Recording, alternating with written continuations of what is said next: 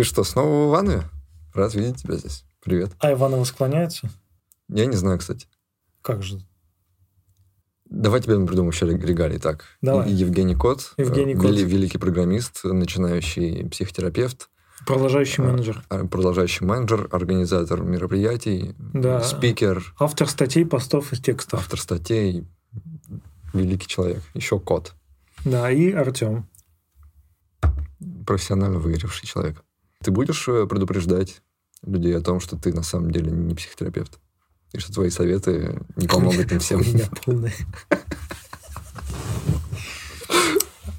Уважаемые друзья, то, о чем мы сегодня будем говорить, касается душевного здоровья. Но душевное здоровье – дело рук каждого человека. Не воспринимайте наши советы или наши истории слишком серьезно, потому что истории серьезные, а вот советы, они всегда общие. Идите к профессионалам и не лечитесь сами.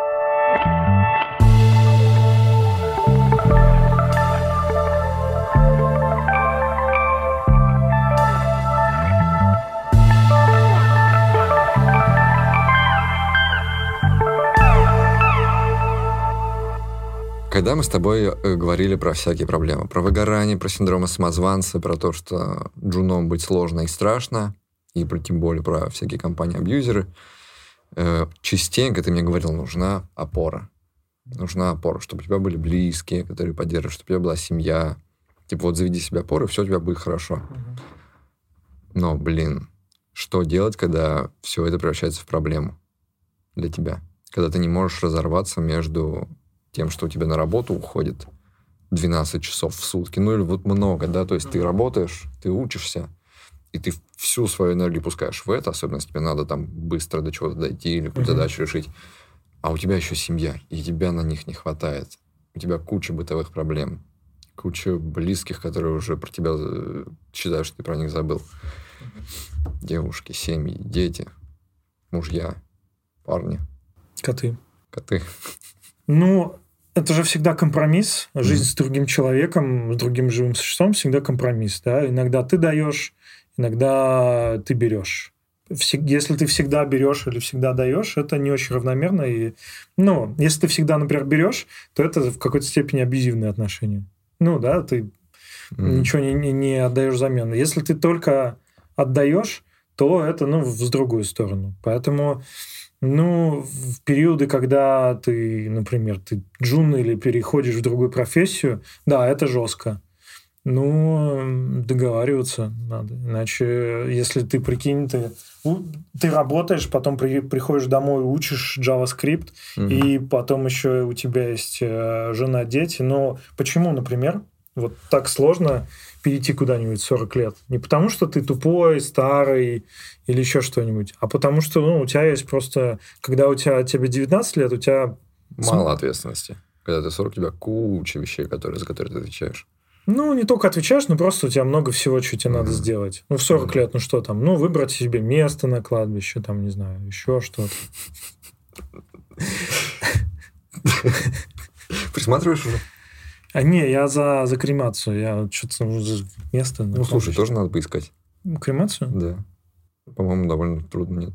Ты Кремацию? Нет. Ну, типа, ты берешь, садишься в Мерседес. Е. Короче, ладно. Эм, Нет, шутка. Понимаешь, мы шутки Мгм. шутим. Хотя с такими топиками лучше не шутить. У нас серьезно выпуск, да? Ну, это наша с тобой защита от этого всего. Это правда, действительно. Мы ироническую заслонку выставляем от того, что... Ну, потому что, когда я читал письма, да, я только, только как-то так... Мне так, так странно было себя чувствовать, когда Мгм. вроде тебе пишут письмо, Ну да. а ты в этот момент, ну, Шутки не шутишь. знаю, уставший, Ага. И быстро переходишь от письма к письму, и типа читаешь, и ты такой, я чувствую вину перед всеми ними, что я их недостаточно внимательно читаю, они здесь. Это человек мне написал, а он на самом деле не один написал. Я на самом деле много писем читаю. А, а это знаешь, как вот ты тоже типа приходишь с работы, у тебя, например, дети, и ты тоже чувствуешь вину, что ты им недостаточно времени уделяешь, ты, не знаю, работаешь по 10 часов. Ну вот тоже похожая история, когда у тебя же много жизней, да, у Мгм. тебя есть рабочая жизнь, у тебя семейная, у тебя есть... Ну это не только семья, вот этот быт весь, ну то, что быт, как бы то, что вне работы, Мгм. а он у тебя тоже есть, это тоже часть твоей жизни. А вот еще все вернулись из офисов, вернулись. Все ушли из офисов по домам. Началась э, ковидная эра. Все сидят э, со своей семьей. Типа, вот Мгм. офис это твоя комната, где бегает ребенок и кричит. Вот она опора, и такой, о, боже мой. Ну, в целом, дети это такой концепт э, не такой простой, да. Ну, Мгм. ты, например, э, чего-то получаешь, ты, ты что-то делаешь и получаешь что-то взамен, да. Ты, не знаю, купил себе какую-то вещь, машину, и ты получил взамен удовольствие, но есть там, не знаю, геморрой, техобслуживание, не знаю, заправлять. Дети это тоже это куда сложнее, чем просто взял, дал. Мгм. Дети там, они много берут, но они много дают, они могут дать цель в жизни, они потом, когда они подрастут, тоже могут э, давать много чего. Короче, ну, это сложный концепт, и когда они бегают. Представляешь, у меня как началось одновременно удаленка. Мгм. Я впервые в жизни начал работать на удаленке, и в то же время у меня роди- родилась дочь. Поздравляю. Это было три года назад. И Поздравляю. спасибо. И это было реально ощущение, что я теперь работаю на двух работах, и на обоих плохо. Я реально так, так плохо, как тогда я никогда в жизни не работал. Никогда я так мало не делал. Никогда у меня так ну, вот прямо не получалось работать так, как я считаю нужным работать. А я такой, Мгм. знаешь, вкладывающийся. Мгм. Ну, Мгм. а это знаешь, как типа я работаю на работе, и я вот взял еще, я, я еще вторую работу взял. Именно так это было. И да. типа, и, и я плохо работаю на обеих. Ну да, Мгм. у тебя вот теперь такие приоритеты. Что ты хочешь? Ну, то есть, нет, ты можешь как бы это все митигировать, там, разделять, что вот сегодня день детей, а тут я заперся в комнате, и, например, на жену. И почему, например, кстати, люди, которые переезжают за границу, Мгм. они с детьми, они еще больше страдают. У меня коллега, мы что-то обсуждали э, кино, типа, ходил ли на Дюну в кино. И он говорит, не, ну, у нас у них очень маленький ребенок, и да, и, конечно, мы никуда не можем пойти, потому что, ну, Мгм. они будут два часа сидеть, э, пока там родители э, смотрят. Ну, это, да, это как бы такие ограничения. Блин, я помню, когда я жил в Минске, мне было 25, и мы, я приехал с работы, мы с женой поехали в кино. И в метро я встретил знакомого Мгм. с работы. Ну, И вот это вот, вот этот человек, сон, который, знаешь, ты не понимаешь, спит он или не спит, вот этот вот измученный. мгм. Говорю, что, как, куда-то в город? Говорю, в кино едем. Типа, смотрел такой, я не смотрел фильмов уже год. Я не Я, спал не- тысячи да, я лет. никуда не хожу, у нас ребенок. Ага. И я такой, о боже мой, ужасно. Я так не хочу. Ну, слушай, ну, не хочется, конечно, скатываться, знаешь, в обсуждение дети, да или нет, потому что это, ну, это сильно за пределами вообще а, не только темы, но и вообще терапии или еще что-нибудь. Но хотя дети, они, да. Например, я помню, э, на одной из сессий а, обсуждалось, ну, невозможность сказать, э, что я не знаю, я не люблю детей, да, Мгм. особенно для женщины. Э, Ну, и были там коллеги по учебе, которые говорят, ну вот там у меня дети уже взрослые, и я, если бы я вот, я вот сейчас в данный момент, если я могу вернуться в том же состоянии назад, я бы не стал заводить, да. Мгм. И э, отрицать, ну, говорить, что я, вы знаете, подумал, я вообще-то зря, я сделал плохой выбор. Ну, это такое, это очень сложное решение, и не только решение. В общем, короче, здесь все сложно. Ну, мы же не Я про это- детей здесь. Нет, еще как про детей. Ага, Да, тут. Давай почитаем письма. давай. Ковид, удаленка. Многим пришлось уйти из офиса домой работать. Дома работаю намного больше, чем в офисе. Недаром пишут, трудоголизм приравнивают к зависимостям. К зависимостям. Чтобы больше понять масштаб зависания в работе, дети приходят и спрашивают, «Мама, когда будем кушать?» А я «Да-да, сейчас». И с таким вопросом могут подходить не один раз. Еще у младшего аутизм, и его нужно тормозить маленько. Но я работала и не хотела отвлекаться. Он оборвал обои, катался на роликах и разбил дверь, включил паяльник и чуть не устроил пожар. В общем, вы, как парни, можете уйти в работу без существенного ущерба для семьи, а вот девушкам с детьми это проблематично.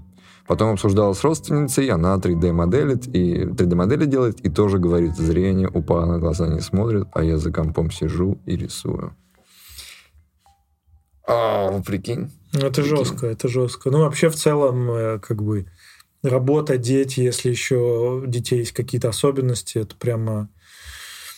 Тут, ну, ну это, это сложно, да. Мгм. Вот она говорит, и я прямо, знаешь, мне больно, когда она сказала, что вы там, парни, можете уйти. И я бы такой мог возмутиться, да? Мгм. Но на самом деле я не знаю, почему так происходит. Потому что реально мы уходим, или потому что так получается, что дети ближе к маме, но они реально легче переносят, например, мое отсутствие, чем отсутствие мо- моей жены. То есть, когда мама уходит, а дети прямо, что за херня, где мама? Ну, тут есть несколько вообще Мгм. точек. Первая точка это то, что у нас э, действительно сложилась культура, и в целом, ну, что у нас э, мама это больше родитель, чем папа. Мгм. Да, и сейчас оно, конечно, выправляется. Есть и чуть ли не законодательные такие ущемления, да, вот этот paternity leave, или когда мужчина уходит на, по уходу за ребенком, Мгм. да, в каких-то компаниях. Помнишь, был такой, такая история, что один чувак а, хотел уйти по, по уходу за ребенком в отпуск в банке в каком-то, его начали высмеивать, О, там какая-то, да, там он даже записал на диктофон, его позвали, на, это какой-то банк такой, типа серьезный банк, на ковер директора он начал что-то там разнылся, ну, в общем, такая, такая идиотическая история. Ну, вот есть культура плюс даже законы, да, какие-то, которые мама больше родитель, чем папа. И, и в глазах многих э, людей, э, ну, они неравноценны, неравноправны. Это вот од- од- один point. С другой стороны, действительно, в первые месяцы жизни мама больше родитель, потому что у нее есть молоко, у нее есть э, ну, Мгм, мгм. биологическая такая история. Ну и дети, конечно, это тоже сохраняют. И вот то, что ей типа приходится работать настолько увлеченно, что видишь, она там даже, например, что-то забыла покормить или там не увидела, как дети начинают хулиганить. Ну да. Э, У меня это отзывается вот как. Что когда у тебя вокруг бегает ребенок, и ты пытаешься работать, Мгм. у тебя как-то странно меняется отношение к работе. Ты как будто бы, вот, пытаясь отвлечься от шума и от того, что тебя постоянно дергают, Мгм. ты пытаешься со всеми силами прямо сконцентрироваться. И от того, что ты вечно себя заставляешь концентрироваться, у тебя почему-то то ли важность работы растет, то ли чего. И ты такой, вот сидишь и прямо, вообще-то я, блядь, работаю. И такой, и прямо тебе кажется, что если ты сейчас, прямо сейчас отвлечешься, это будет прямо конец света. То есть ты как будто бы начинаешь убегать, и в какой-то момент чувствуешь, что ты убегаешь от всего этого шума в работу. То есть ты так начинаешь цепляться за свою эту концентрацию, Мгм. которую постоянно убирают, что ты реально можешь просто вот в ней сидеть и работать, и работать, и работать. И начинается страшный трудоголизм. И ты реально в какие-то моменты в глубине души даже понимаешь, что работать легче, чем сидеть с детьми. И поэтому стараешься продолжить еще больше работать. Но мы же знаем, что нельзя так много. Ну да. И ты по-любому выгоришь. И типа, дети по-любому никуда не денутся. Мгм. Просто ты еще больше проработаешь. Но когда ты вылезешь, они все равно будут здесь. И, скорее всего, они уже будут в еще худшем состоянии. Тебе будет намного сложнее их там успокоить или накормить. И я такой, блин. А тут еще и мама сидит, работает постоянно. И еще ребенок с особенностями. Мгм. Я такой, капец. Капец. Ну, еще, видишь, э, мы же всегда... эм, Почему, например, ну, бывает какая-то агрессия, да? Мгм. Там, я сижу, работаю, отстань. Потому что это то, что ты не можешь контролировать, Мгм. да? Ты, например, у тебя есть план. Я сегодня хочу сделать вот это. Вдруг э, прибегает на двух ногах э, бас, не, не, такие, бас от слова баз, тот, кто звенит. Э, фактор, который говорит, там, папа, мама, я хочу того всего. Ты это не можешь контролировать, и это тебя раздражает, потому что это как бы твою картину э, рабочего дня или дня Да, она идет нахер сразу, все, это Да. картина. Ну и, соответственно, у тебя как, какие опции, как это компенсировать? Либо ты меняешь приоритеты и скорее занимаешься ребенком, чем работой. Ну, то есть Мгм. ты не занимаешься работой с перерывом на ребенка, а наоборот. Либо ты начинаешь э, границы пытаться выставлять, ну а с детьми границы, они с трудом выставляются. Не, не, не Что они- выставляются, они да. не- У не- да, детей не пока не- существует никаких границ. Пока не понимают. Мгм. Ну, поэтому тут э, это бытовуха, от которой м, трудно уйти, и она решается, ну, по возможности каким-то договоренностям, если с ребенком можно договориться. Договоренности с работой. Ну, с детьми хороший плюс тем, что рано или поздно вот этот период пройдет. Но они взрослеют, и, угу. ну, конечно, они взрослеют быстро, но иногда значит, 10 лет ждать, пока он станет подростком, тоже невозможно. Но у меня детей нет. Угу. Поэтому я теоретик. А, я, насколько я знаю, и в комментах, конечно, э, прибегут практики, ну, дети рано или поздно успокаиваются. Я надеюсь. Я тоже. Я очень на это надеюсь. У нас новая рубрика, которую я сто лет мечтал сделать. Я буду советовать, как отдохнуть от работы и проблем, перезагрузиться, что почитать, посмотреть, поиграть и вообще провести свободное время с кайфом. Слава богу, здесь не нужно быть дипломированным специалистом, чтобы раздавать советы. Эту рубрику поддержали Авито Тех, потому что тоже любят хорошенько отдохнуть и хотят поддержать всех на пути к work-life балансу. Я очень-очень им за это благодарен. Когда очень устал от работы, возвращаешься домой, а там тебя ждет новая порция бытовых или личных проблем, это очень жестко. Начинаешь пытаться все разрулить, вкладываешь еще больше сил, которых уже нет. В итоге хорошо не получается нигде. Винишь себя, что ты плохой работник, и муж, отец, мать, жена. Пытаешься еще больше вложиться, сгораешь еще сильнее и оказываешься в замкнутом круге. Поэтому я предлагаю начать с себя и призываю позволить себе немного эскапизма хотя бы часик в день. Я собрал небольшую подборку развлечений, которые, может быть, окажут терапевтический эффект именно на эту лично бытовую проблему. Сериал «Мейт». Его можно посмотреть на Netflix. Это история молодой мамы, которая оказалась на улице с маленькой дочкой, без денег, без всего, и вот начинает крутиться, чтобы выжить. Я молодой отец, и у меня в сто раз все лучше, но я с первых же минут начал так мощно сопереживать, понимать ее трудности. Вот ей надо на собеседование, куда деть ребенка. В садик не берут, потому что для этого надо иметь работу. Родителям некогда, друзей нет. Э, вот ей надо работать, но работа на одном конце города, садик на другом. Вот у нее сломалась тачка, надо что-то решать. Вот ей дали соцжилье, но там стены насквозь пропитаны плесенью, у ребенка температура. Надо уламывать воспиталку в детском саду, чтобы она все равно ее взяла, заставлять Джеков что-то делать с плесенью. Фух. То есть у нее ни минуты покоя, ни секунды расслабления. Полная жиза. Но прикол в том, что от просмотра не становится тяжелее. Это парадоксально, но все так хорошо и приятно снято. Музыка, пейзажи, темп, актеры. Смотришь одновременно на невероятные трудности, но чувствуешь себя приятно. Плюс героиня не сдается. На нее все валится, а она вывозит. Учится одновременно и принимать помощь, и отстаивать себя. И выходишь с ощущением, что даже когда все плохо, жизнь все равно можно любить. Вот такой у сериала эффект. Death Stranding. Видеоигра. Ее в шутку называли симулятором курьера, но для меня это был симулятор отца-одиночки, который настолько крут, что спасает мир, параллельно укачивая ребенка. То есть там реально почти всю игру надо ходить с плачущим младенцем на груди. Но герой все успевает, его все хвалят и благодарят, на него все надеются, и у него всегда есть силы снова надевать ботинки на разбитые ноги и идти кого-то выручать. По пути ребенок начинает плакать, он просто берет и укачивает его, и ребенок довольный засыпает. Просто, блин, мечта всех отцов. Когда я играл, э, у меня тоже только родилась дочь. Вот она засыпала на полчасика. Я, никакущий от усталости, запускал Death Stranding. И когда дочь просыпалась и начинала орать, я такой вдохновленный, ни слова больше. Одевался, брал слинг, сажал туда дочь, врубал в наушниках саундтрек игры и просто шел гулять. Это реально спасало. Тед Чан, сборник «История твоей жизни». Это самый необычный американский фантаст из тех, что я знаю. В книжных кругах он прославился еще в 90-е, но для, до меня дошел после фильма «Прибытие» Дэни Вильнева. В основе как раз лежала его повесть.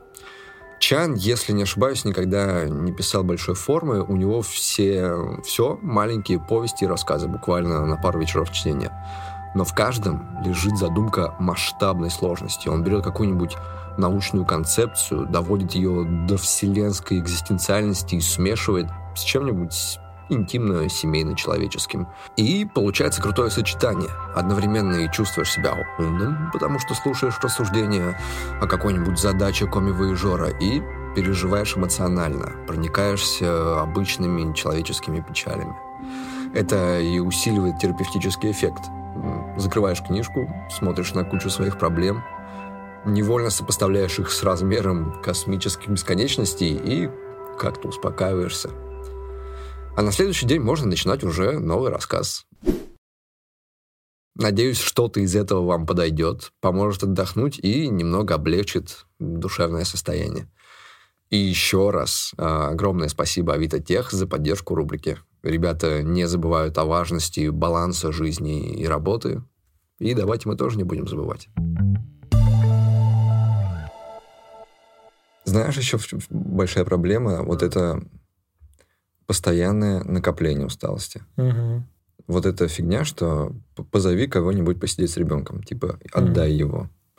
Или найди свой часик выдохнуть. Угу ее скапливается столько, что у тебя не, вы, не выходит в этот часик отдохнуть. Ну, никак не выходит отдохнуть. Никак не выходит ночью отдохнуть. Когда, допустим, у меня первый раз забрали ребенка на, на день, на целый, у меня там ночь была без ребенка, ребенок впервые переночевал у бабушки. Мне казалось, что это был просто вечный день. Классно. У меня просто море отдыха, бесконечность отдыха. Сейчас этот день пролетает, вот ты не успеваешь ничего. Ты такой просто, о боже мой, это был мой единственный выходной, как я его провел.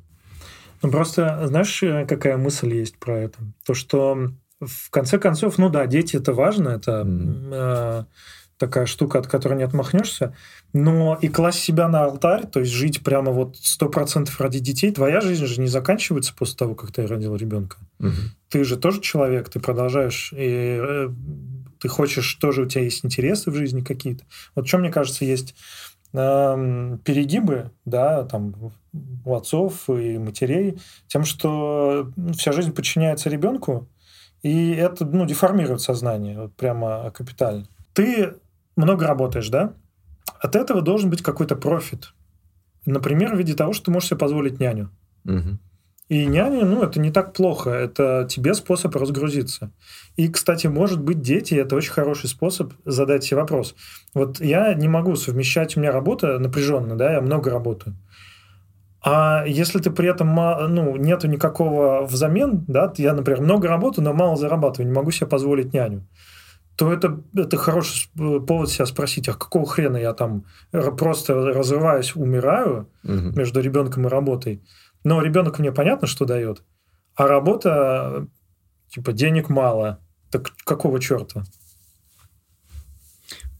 Да, наверное, очень правильно. Так, это будет круто, если ты придешь к какому-то осознанию и каким-то действиям, но я говорю, ты находишься, в, ты попадаешь в какой-то плен из-за того, что в плен работы, угу. любой. То есть твоя работа – это твое одновременно и спасение тоже. Ну да. И если она тебе не приносит деньги, ты такой, ну это все равно деньги, это все равно... То есть ты какую-то работой начинаешь махаться как дубиной от всех. У меня работа. Это ну, вообще-то важно. Да. Я должен вообще-то. Так это хороший, хорошая, ну, не то что отговорка, но это вот, да, я работаю, я не просто там в носу ковыряюсь, да. Но потом ты такой вот своей, наделил свою работу такой важностью и провел не целый день, закрываешь компьютер и видишь, что твой ребенок чуть не устроил пожар, потому что включил паяльник, а ты не посмотрел за этим. Ты такой думаешь, а правильно ли я расставил приоритеты? По-моему, это важнее все, что вот тут они бегают и мешают мне. Это намного важнее, чем то, что я работаю. Ну, тут есть баланс, потому что, с одной стороны, да, а с другой стороны, если ты не будешь работать, то и вам всем, ну, я не знаю, в данном случае это единственный родитель, но если ты не будешь работать, то ну, вам будет нечего есть.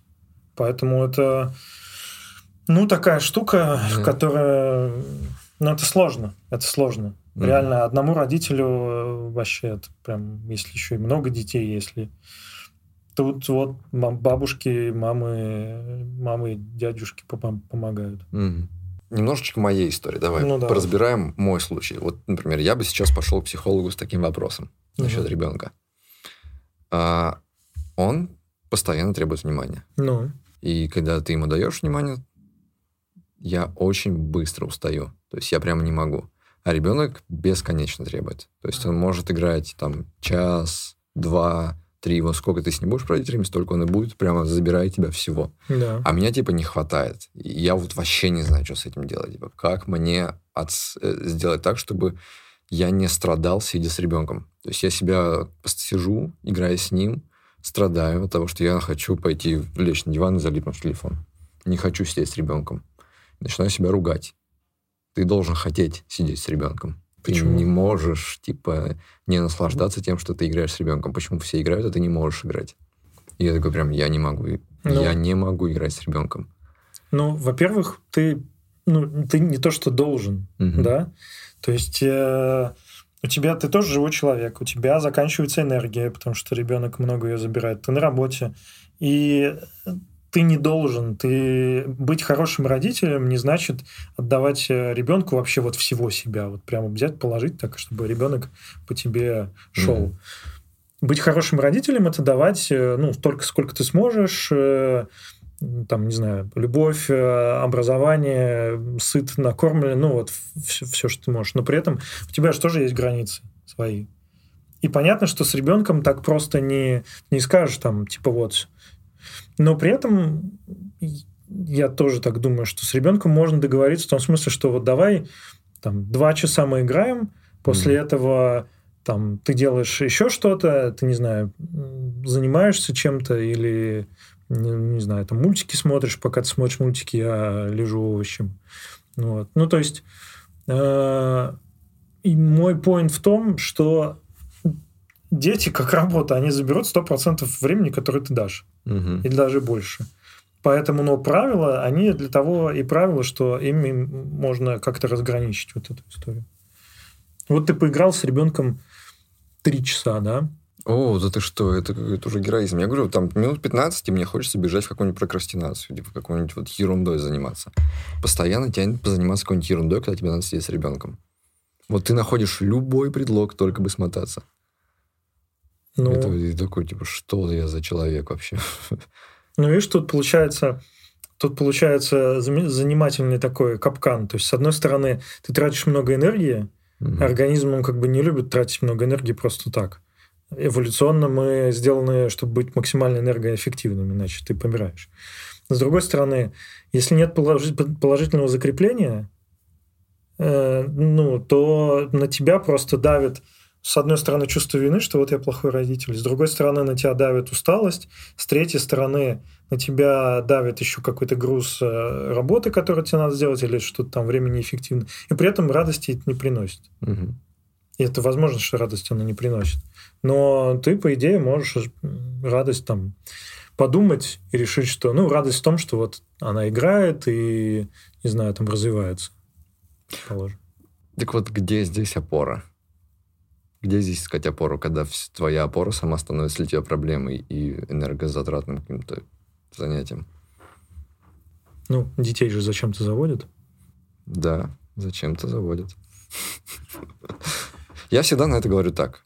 Детей, я, я думаю, что ну, все по-разному, но мне кажется, что детей заводят в период какого-то, если они запланированные, в период, когда все очень хорошо, и ты уверен, что справишься. И ты никогда не знаешь, что это на самом деле такое.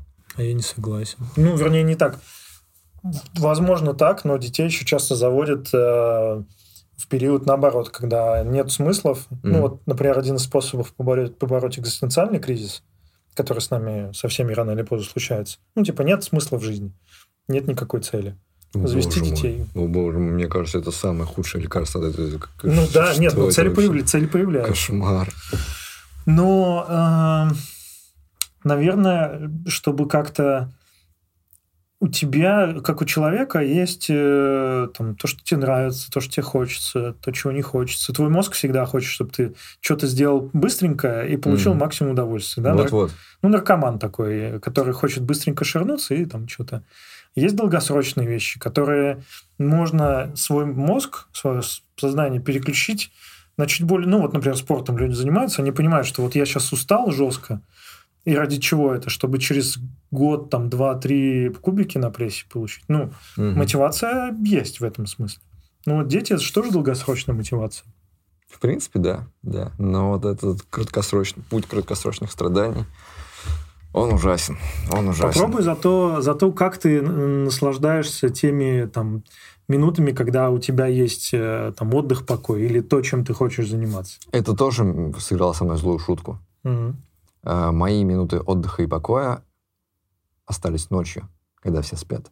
Мгм. И это напрочь сбило мой график. То есть М. все легли спать, там 10-11 часов, и я такой, ну, вроде хочется спать, очень хочется Мгм. спать, поди отдохни. Я такой, нет, я подольше посижу, это мое время, я хочу его растянуть. И там начинаешь сначала до часа, потом до двух, потом до трех. Сейчас бывает уже в 4 такой ложишься, и, о боже, как уснуть. Слишком цепляешься за свое свободное время, слишком его любишь, такой прямо ночь. Это все, что у меня есть. Ну смотри, это Потом та- начинаешь работать ночью. смотри это так, что ты ну в целом берешь кредит. Мгм. Ты берешь кредит у тела и у своего сознания, духа, не знаю, как хочешь назови.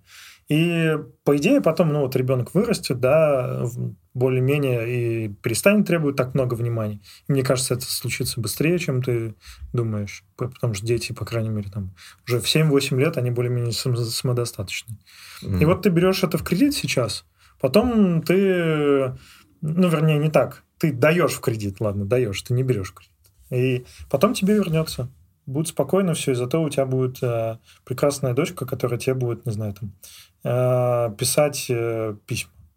Прекрасно. Нет, открытки дарить. Самый прекрасный папа на свете. Ты будешь плакать, и слезы будут капать на эти бумажные цветы вырезанные. Блин, да, это все клево звучит. Знаешь, что прикольно, что э, как будто бы, вот ты говоришь, хорошие цени хорошие моменты, да, вот и их не получается ценить в моменте, как будто бы. Ну, потому что ты в моменте полон усталости и страдания, а вот, знаешь, типа уехать на день и скучать по дому кайфово. Да. Ты такой жи- прям, ой, как хочу домой, Не, как жизнь, хочу мо- домой. жизнь- жизнь в моменте это, например, краеугольный камень не гештальт психологии. Там прямо вот момент, это самое то, осознавать себя в моменте, понимать, где ты сейчас и что ты делаешь. Но это тоже все эти штуки, это знаешь, как, э, как привычки. Вот там, не знаю, я хотел бы похудеть, например, да, но почему-то вот не получается, как будто все, все на свете мне мешает. Но это просто дело привычек, и вот твой mindset, твои мысленные установки, это тоже дело в целом как каких-то привычек. Вот то же самое с, э, с жизнью в моменте, да.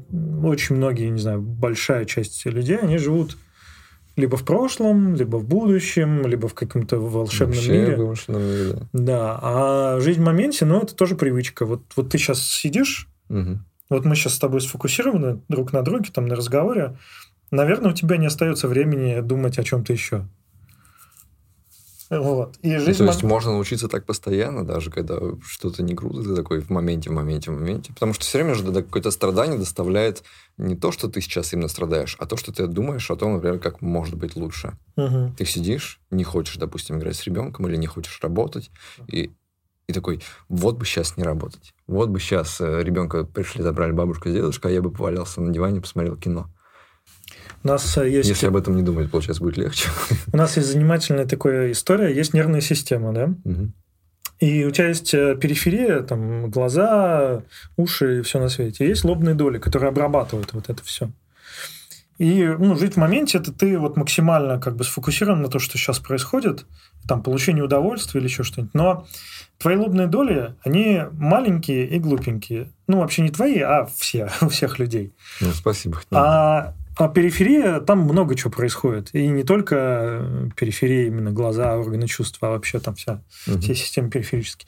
Если бы твоя нервная система не тормозила тебя, то в твои лобные доли поступало бы огромное количество информации, они бы просто перегрелись бы, мозг бы взорвался. Поэтому нервная система у нас сделана чисто для того, чтобы... Ну, не чисто для того, но в том числе, что она делает. Она пытается тебя отвлечь мыслями там о каких-то какой-то фигне. Где-то ты в другой реальности, в прошлое, будущее, настоящее ты не заглядываешь, потому что ну, иначе твои лобные доли будут переполнены. Есть Мгм. всякие разные вещества, которые помогают, да, там расширять сознание. Ой-ой-ой. Да, но, конечно же, никто ничего не пропагандирует, и вообще таких веществ нет. А в книжках пишут. И, э, ну, вот то же самое жизнь в моменте. Ты живешь где угодно, только не в моменте, потому что жить в моменте это надо концентрироваться. Знаешь, как будто бы у тебя э, расфокус в глазах, И mm. тебе нужно прищуриться, ну... А не задолбаешься фокусироваться постоянно? Не, постоянно не получится. Просто нужно... Ну, у тебя не хватит ни энергии, ничего. Нужно просто хоть когда-то фокусироваться. Так, не будет ли это гиблое начинание?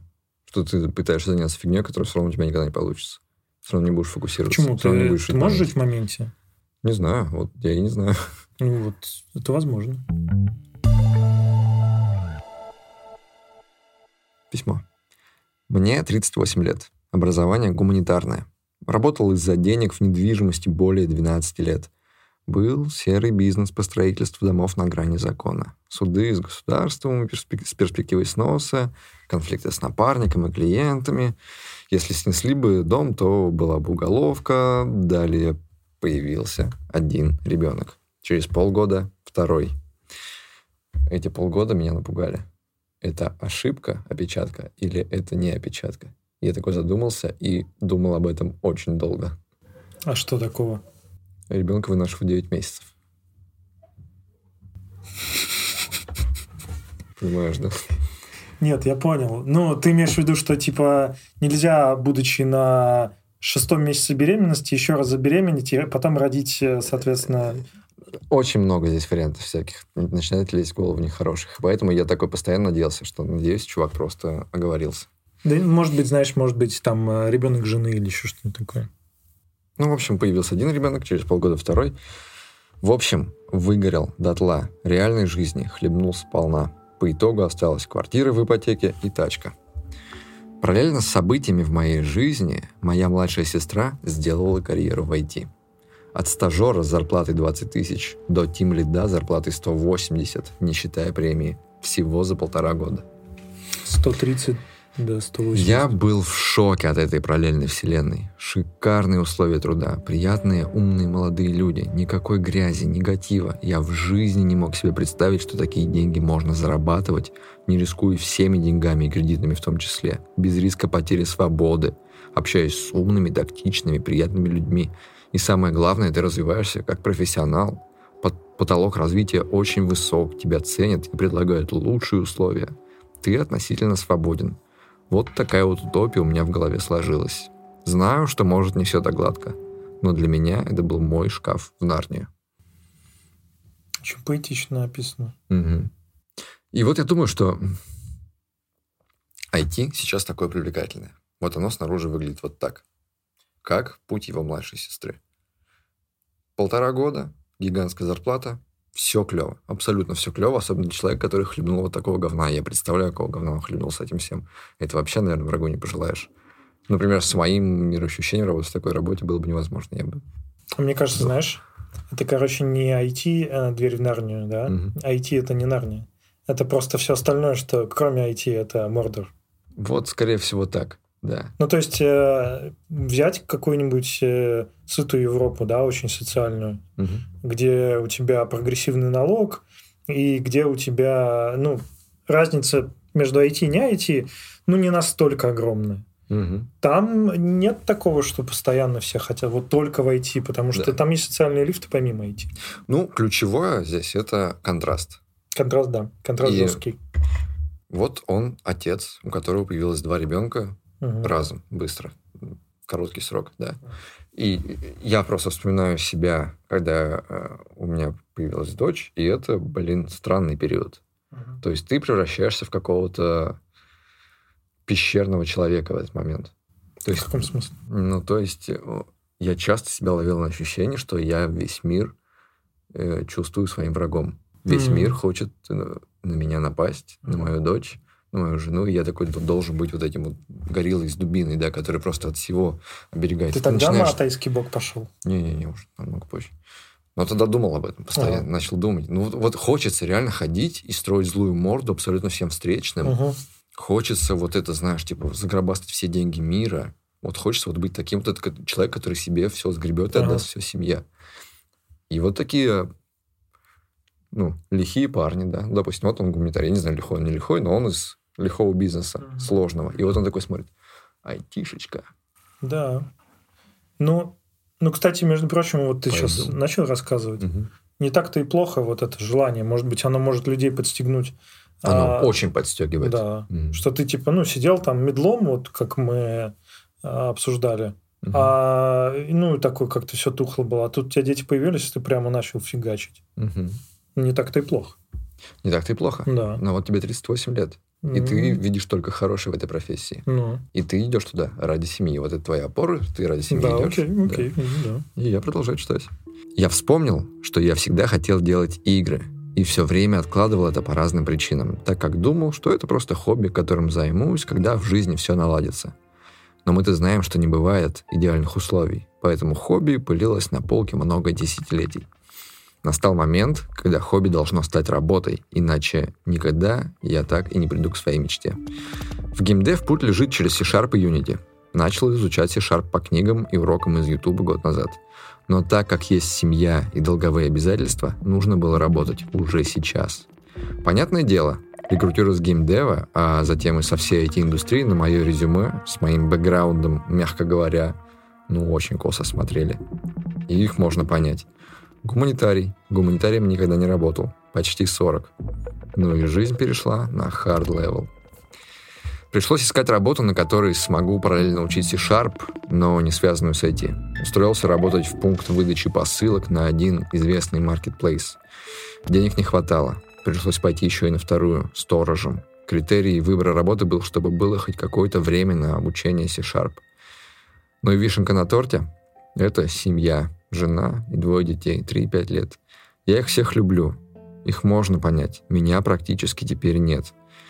Им я нужен, когда дома без меня ничего не решается. Звонки. Если отключу телефон, то знаю, что ждут. Дома вообще нереально что-то учить. Это хаотичное движение, крики, плач, шум, дергание, лай, режим телодвижения. Все вроде поддерживают, но постоянно отвлекают, растаскивают на части, физически, ментально. Чувствую, что семья теряет веру, что начну уже работать в сфере IT. А я все медленно ползу и ползу.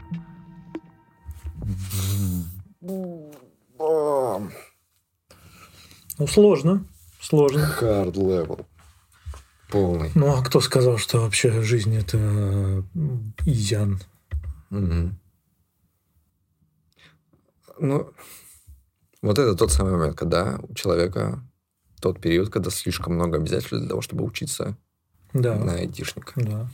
Ну, не слишком. Ну, слишком много. Это, знаешь, когда, ну, все, ты уже не, не, не можешь ничего. Угу. Ну, и тут, знаешь, мне кажется, такой момент, э, когда тоже пересматриваются какие-то ценности. Ведь на самом деле вот эта вся история, она в том числе про кризисы возрастные, как мне кажется. Угу. Вообще у нас в жизни есть много возрастных кризисов. Угу. Семь. Первое это, ну, там, рождение, потом кризис трех лет, когда ребенок себя осознает именно как вообще независимого человека, просто самосознание. Ну, оно появляется раньше, но вот. И это, ну, понятно, все эти а, сроки, они очень плавающие, они могут быть там плюс-минус бесконечность, но они вот примерно характеризуются.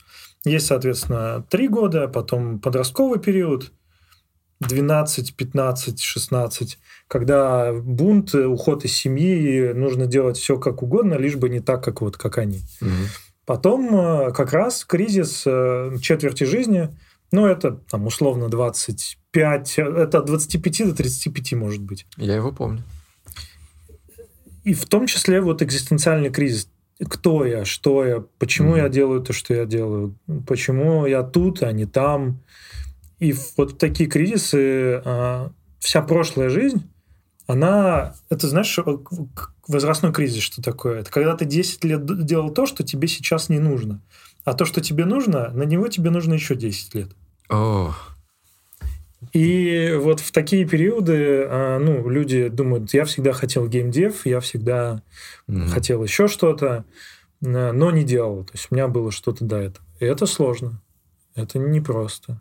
Но это та мотивация. Ну, то есть вот здесь у меня прямо очень много уважения к э, читателю. Капец, капец. Потому что он молодец. Он не сказал, типа, ну, короче, была у меня мечта, я, ну, я понимаю, что мне 38, нафиг мечту, буду mm-hmm. обывателем, буду там жить просто как жил, буду продолжать, не знаю, коттеджи строить.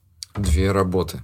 Две работы. Семья. Да. Третья работа, считай. Третья И плюс работа. семья, как, как он видит, я чувствую, что они от меня ждут, что я наконец-то смогу это делать. Но они теряют веру. Ну, вот это, это, конечно, самое жесткое. Ну, потому что, ну, по идее, вот в такие периоды, да, э, самое лучшее, что могут сделать люди вокруг, Мгм. если, например, вдруг у вас кто-то решил, это нужна поддержка, потому что еще и четвертую гирю себе на плечи класть, ну, они тебе кладут. Мгм. Это прямо жестко, можно не вывести. И, и, кстати, люди уходят из семьи. Ну, то есть просто человек понимает, что он уже там на грани нервов, срывов, всего прочего, и нужно из четырех вещей что-то убрать. Одну, э, две работы у него, потому что он, ну, не хватает денег, Мгм. и это либо сдаваться, мечту свою сдавать, либо, ну, сказать, ребята, Вот здесь самая большая сложная проблема, для, как мне кажется, вообще вот этого родительства. Вот смотри, здесь как бы сливаются у него две мотивации, да. мгм, Что вот я тебе говорил, вот это желание все в семью затащить, семью Мгм. обеспечить. Да, и он такой вроде бы, вау, я могу обеспечить семью. мгм. Да, Одновременно с этим у меня всегда была мечта. да, То есть вот это чисто для других, это чисто для себя. да. Они вот здесь он такой пытается это совместить, чтобы это было нормально. да, да. геймдев, который... И вот в этот момент ты уже начинаешь думать, а я делаю для семьи или для себя. У тебя начинает постоянно конфликтовать. Да. И здесь, что самое это сложное, в семье есть второй человек. Да. И ты ждешь поддержки. Что Да. смотри-ка, я иду к своей мечте, Мгм. я всех нас обеспечу, скоро верь в меня и поддерживай. А у его жены, может, тоже есть мечта. Ей Да. тоже, может, нужна поддержка. Да. Ей тоже нужно, чтобы ее освободили от детей, и ты немножко помог, чтобы у нее было время. Да. Ну, И так- вы начинаете конфликтовать из-за этого. И реально конфликтовать. То есть Да. э, здесь очень трудно договориться. Катастрофически трудно договориться. Ну, Тут входит, э, ну, в конце концов, вот как бы, в знаешь, есть выражение, что в конце концов мы все остаемся одни. Мгм. Э, Ну, и там на, на пороге смерти мы остаемся одни. Рано или поздно люди становятся эгоистами. Мгм. Иногда они становятся прямо супер поздно, ну, начинают думать про себя. Иногда они становятся там, очень рано. И когда оба вдруг резко стали эгоистами, ну, когда вот э, ты, там, например, отдавал, отдавал, отдавал, потом стал «я хочу себе». Но это сложный период, да. Есть люди, которые разводятся, да, Мгм. и разводятся, и, и детей бросают. То есть, возможно, все вообще в мире. Мгм. Люди могут сделать люб- любую вещь.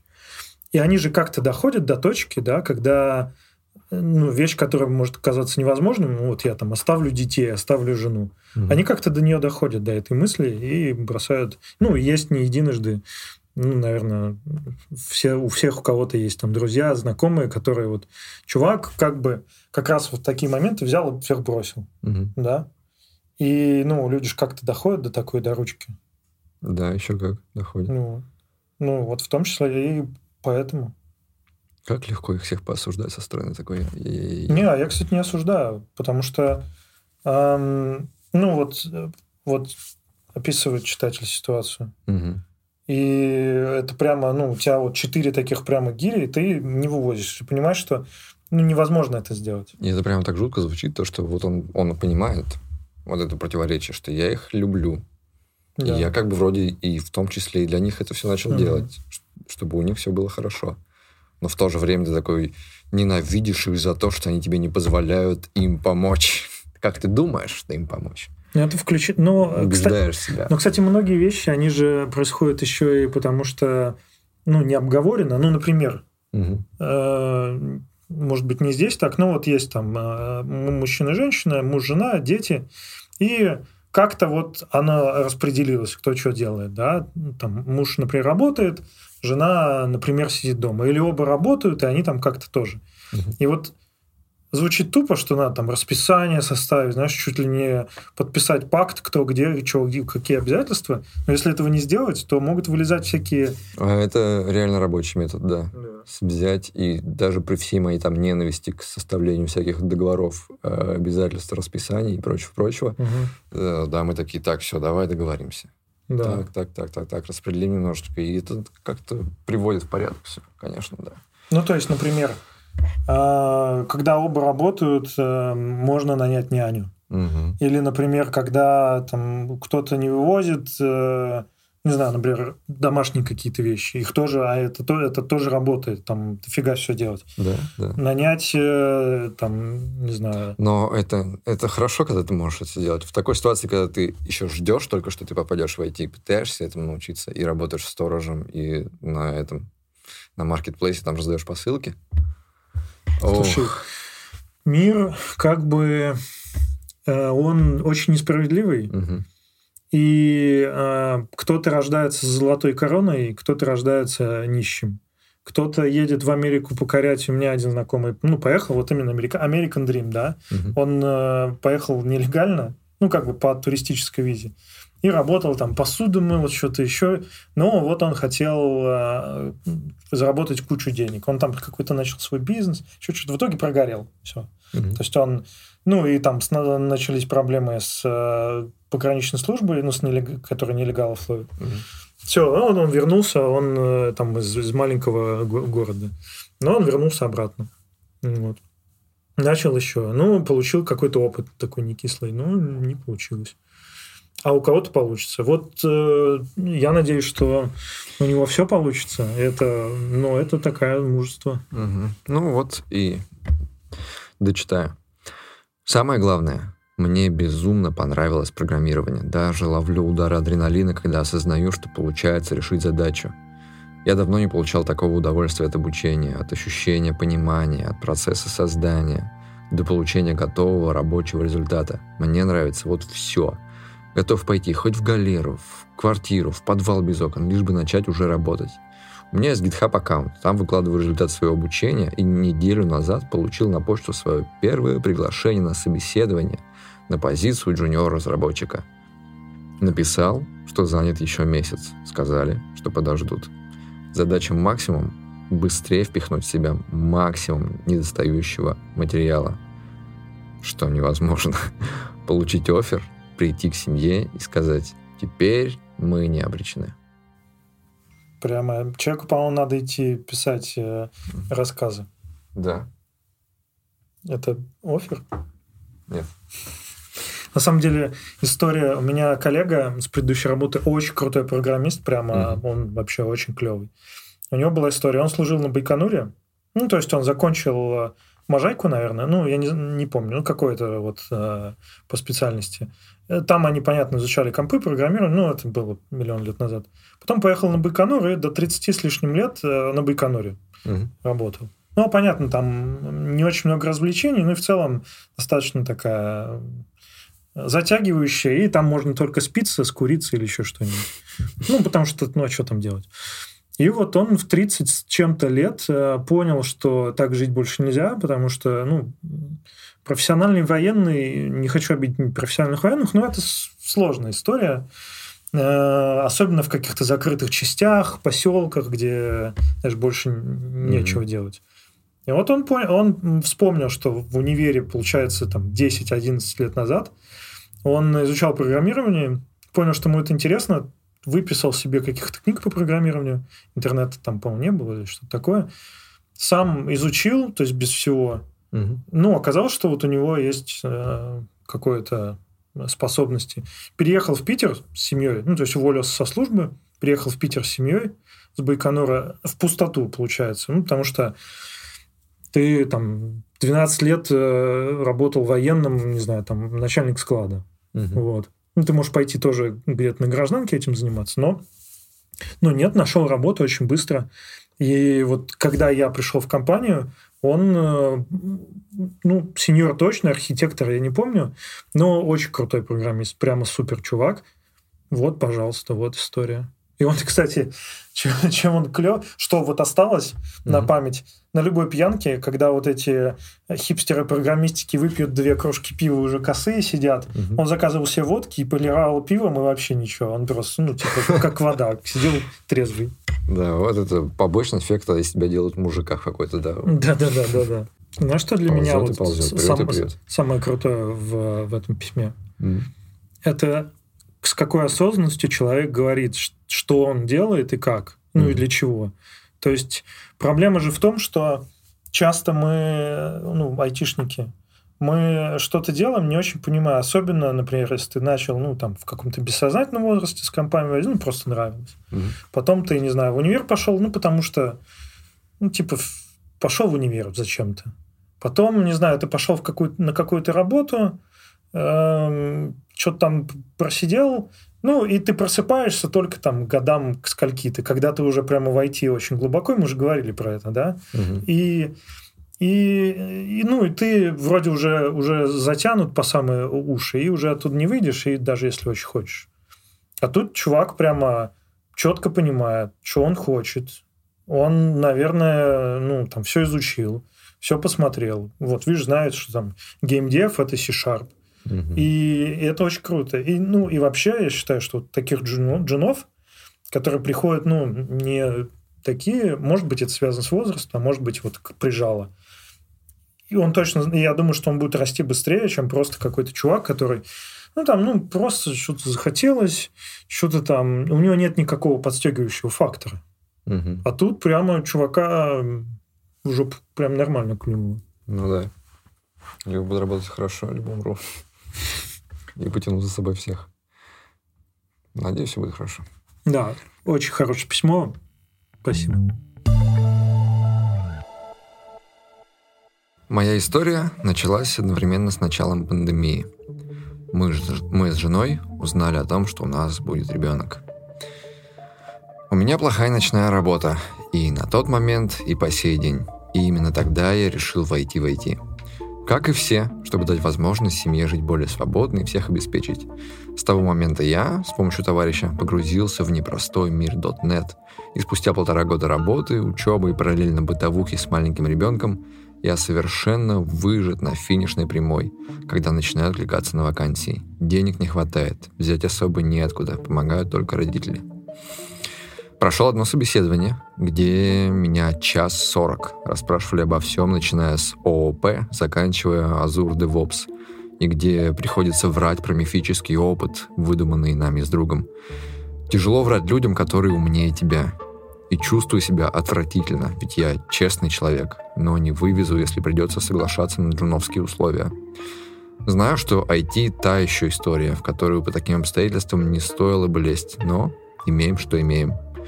Настроен позитивно, стараюсь не терять дух, а психику потом поправлю подручными способами. Какими? Ну, такой, знаешь, будем решать проблемы по мере поступления. Ну да, типа кукуха, когда съедет, тогда и будем решать. Ну, Ну, вот, вот смотри, вот этот Ну. привлекательный мир IT, э, какими жертвами люди готовы идти туда, чтобы обеспечить свою семью. Вот так. Вот типа вот дождались ребенка, работа херовая. Пойду спасать всех программистом работая. Буду врать, что я программист. ну, ты знаешь, типа есть много чувств смешиваются. Э, Если, ну вот говорить, знаешь, просто как вот, как обыватель. Я чувствую, что, ну, во-первых, э, это, ну, это круто, что человек э, ну, понимает, что вот мне нужно поменять работу. Я просто мне кажется, что люди, которые, э, например, в IT с самого начала, Мгм. ну, вот я, например, да, я IT как бы по, по, по, по трудовой книжке в 18 начал, но до, до этого там в универе, до универа в школе что-то делал. Ну, то есть я никогда не задумывался, так, а пойду ли я, пойду-ка я, наверное, выберу другую специальность, да, каким-нибудь там адвокатом. Вот когда, когда я в универ, все, все шли в адвокаты. Менеджеры, юристы и менеджеры были. Э, И, ну, я не задумывался. И поэтому люди, которые, ну, прямо думают, так, я вот сейчас, сейчас здесь выгоднее, я пойду сюда, они, это прикольно, это такая осознанность.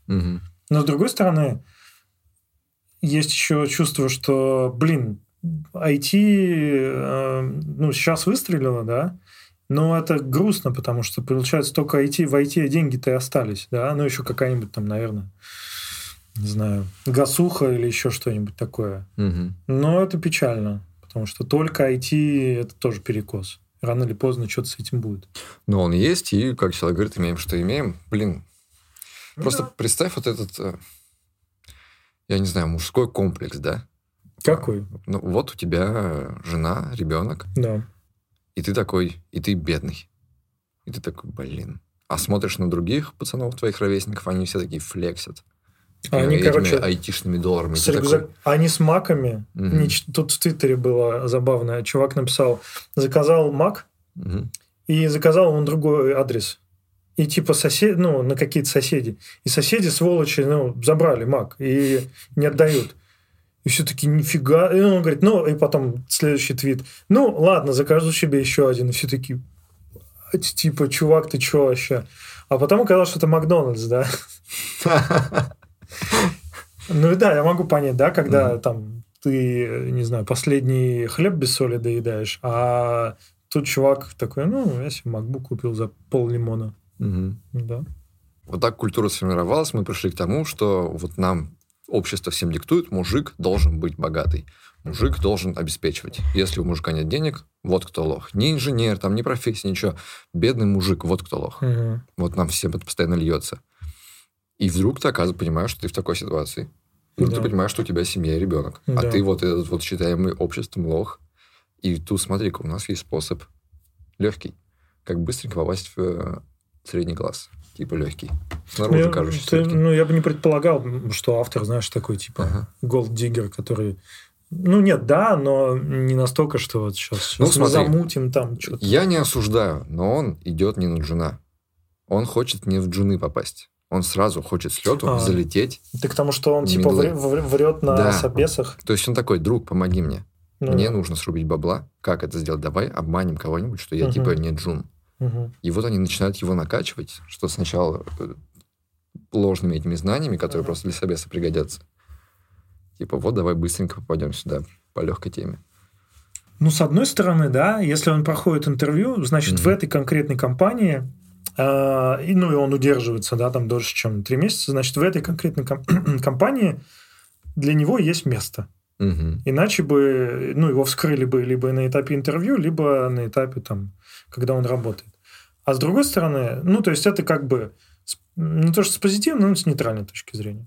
А с, с другой стороны, с негативной, такие примеры, они а, делают такую историю, что люди меньше вря- верят на собесах. Начинают какие-то идиотские, там, знаешь, миллионы алгоритмов, лишь бы раскусить, раскрыть, Мгм. понять, что чувак-то врет.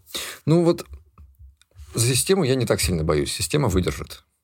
Тут много всякого Ну происходит, и хорошего, и хорошего, и плохого. Все, система будет настраиваться нормально. Здесь у нас частный пример, и мне вот, наверное, интересно, а как это морально преодолеть, вот не поехать кукухой раньше времени, когда ты считаешь себя честным человеком, честный человек в плохих обстоятельствах, который идет в разрез со своими моральными принципами и готовится врать. И врать сложно. Люди умные. Ну, мы все немножко врем. На экзамены вспомни, ты типа экзамены сдавал как? Я, я какой нашел честного человека. Ну, вот. Ну, то есть ты, ну, не то, что ты на экзамене, там, знаешь, покупаешь или еще что-нибудь, но ты, ну, чуть-чуть там больше, чем ты знаешь, э, пытаешься из себя выдать, да. Мгм. Ну, это здесь так же, по сути. Ну, только на экзамене, конечно, цена – это оценка, Мгм. а тут э, вроде... Ну, наверное, у меня вот тоже коллега один, он э, закончил, ну, тоже self-made man. Он сейчас уехал в Америку, в Америке уже очень давно живет, и у него там свой бизнес открыл, вот это все, но первая его программистская работа, он вообще ничего не понимал. Он говорит, я закончил вуз по какой-то там галимой специальности, написал себе резюме, просто накидал слов каких-то туда. Мгм.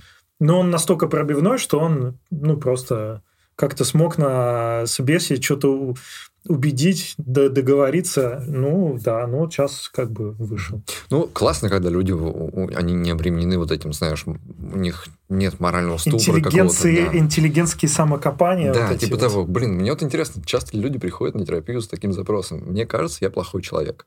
Мне кажется, я делаю вещи, которые не в моих моральных ценностях, но я вынужден на них идти. Как мне с этим смириться? Как мне принять себя не такого хорошего, как я хотел бы быть? Так, мне кажется, очень...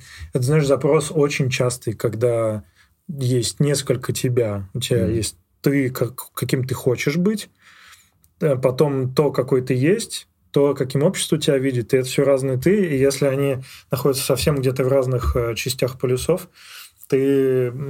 Это и есть запрос на терапию. Потому что ты такой, блин, я там не такой, каким хотел бы быть. Или все меня считают таким, а я другой. Мгм. У тебя никогда не было, что ты когда, вот, например, ты интроверт, да, Ты приходишь, все думают, что ты мега умный, что ты, короче, просто молчишь. Постоянно, да. да. А ты какой? А, ну, я не тупой, но я точно глупее, чем произвожу впечатление. Потому что почему-то они думают, что раз я молчу, значит, я просто скрываю какие-то невероятно умные мысли, которыми я с ними идет и не хочу делиться. А там, типа, знаешь, перекати поле такое просто. Э, что сказать? Прикольные часы, Жень. Типа, я не думал сейчас там, знаешь, о том, как Дэвид Фостер Уоллес написал эссе про Достоевского, и уложил в него сразу три слоя о том, как он написал про Достоевского, про человека, который писал биографию Достоевском, и свои экзистенциальные вопросы, все в одном тексте. Mm-hmm. Я не каждые пять минут его перебираю в голове. Сейчас что ты сделал? На самом деле, каждый. Ну, кстати, в обратную сторону тоже. Если ты много говоришь, э, то многие думают, что а, был, был что-то особенно войти. Ну, давай к нашим, э, к нашей истории. Угу. Ну, человек э, молодец в том смысле, что он там ради семьи осваивают новую специальность, да. Угу. То, что там привирают, не знаю, ну да, ну некрасиво. Да, ну, в моей голове вот человек, который совсем как бы ничего не разбирается. Просто часто э, у тебя входной порог куда выше, чем то, что тебе нужно для того, чтобы работать успешно. Угу. Ну, просто потому что так делается, чтобы отсеять кандидатов совсем с улицы. Ну, и в целом, да, такое бывает. И, может быть, он ладно, приврет на собеседование про Azure, как ты сказал, который Ажур. Э, и, ну, потом пройдет и будет успешно работать, формочки клепать, все ок, норм. Если компания готова за это платить, почему нет? Прикинь, какой синдром самозванца будет? Ну, то есть люди, которые приходят как бы на свою джуновскую позицию, uh-huh. себе познанием, uh-huh. они как бы себя самобичуют постоянно. Здесь ты, прикинь, ты попадешь. Вау, получилось. Нет, даже с другой стороны, вот, э, судя по письму, чувак э, не очень-то прямо супер рефлексирует на тему «вот я э, обманываю на собеседовании». Ну, посмотрим. Вот что мне хотел сказать, что все, кто напишут о том, что он, козел, пришел тут портить IT, где сраные айтишники пришли за деньгами, не программисты, идите-ка вы лесом. А, я скажу, что, что пишите эти комментарии обязательно, посмотрим, сколько нас. Ставьте лайки, колокольчики. Они же напишут, ты че? Так ты, ты, ты не понимаешь, чем больше комментов, тем больше видео промоутится. Ах ты, Ты че, алгоритмы Ютуба. Ну, вообще, вот эта а, тема про айтишников, это просто камень преткновения для... Мне кажется, будет еще... дать а айтишники, которые сами айтишники, они mm. потом сейчас чуть-чуть пройдет, и они тоже будут гнобить вот тех, которые пришел. Ну, надеюсь, что хоть где-то на каком-то этапе этот порочный круг разорвется. Все будут друг друга любить, в мире будет мир, никто не будет воевать, все будут договариваться и сольются в едином э, сознании коллективном. Слушай, тебе надо побриться. Зачем? На Ганди будешь похож. На Ганди? На Ганди. Мы с тобой целый сезон записали со мной бритом. Ну... Был я похож на Ганди? Ты мне ни разу не сказал, что я похож а на Ганди. А ты, когда такие мысли высказываешь, ты на Ганди похож. А. Угу. Это какой-то вот этот из Индии такой в этом, да. Ну, только не говоришь, что ты не знаешь, кто такой Ганди. Да, я умный, я знаю. Я лучше промолчу. По образованию я юрист, магистр с красным дипломом. После армии работал на госслужбе в налоговой три года. В детстве мне нравилось после школы решать задачки по программированию, тогда проходили Паскаль. Поресерчил, как сейчас с этим в мире дела обстоят. Интуитивно выбрал Python. Начал после работы его изучать и решать алгоритмические задачки.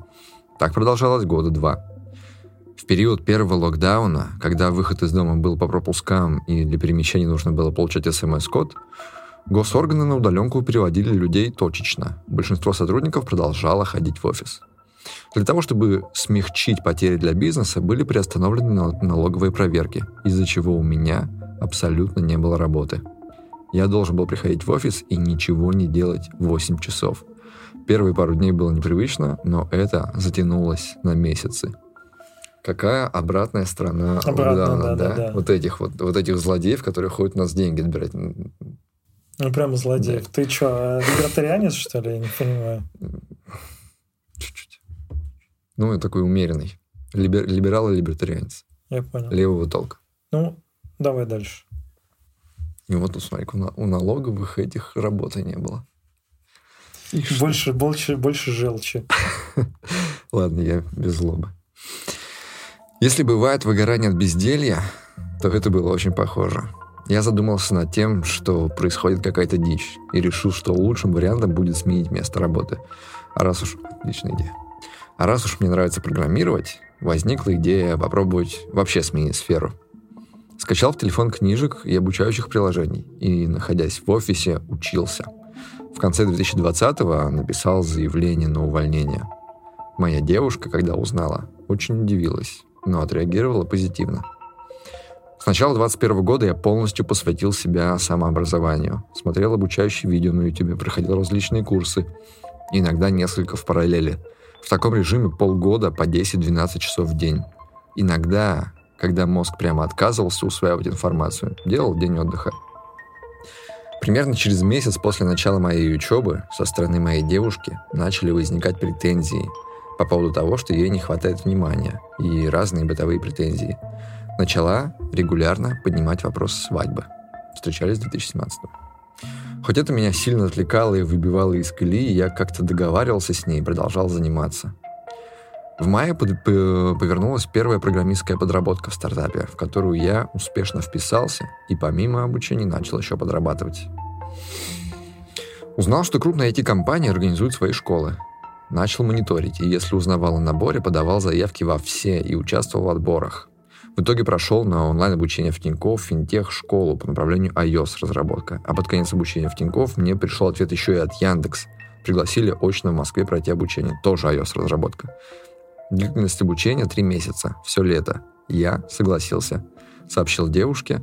Она, конечно, растерялась от такого поворота, но отреагировала положительно и поддержала.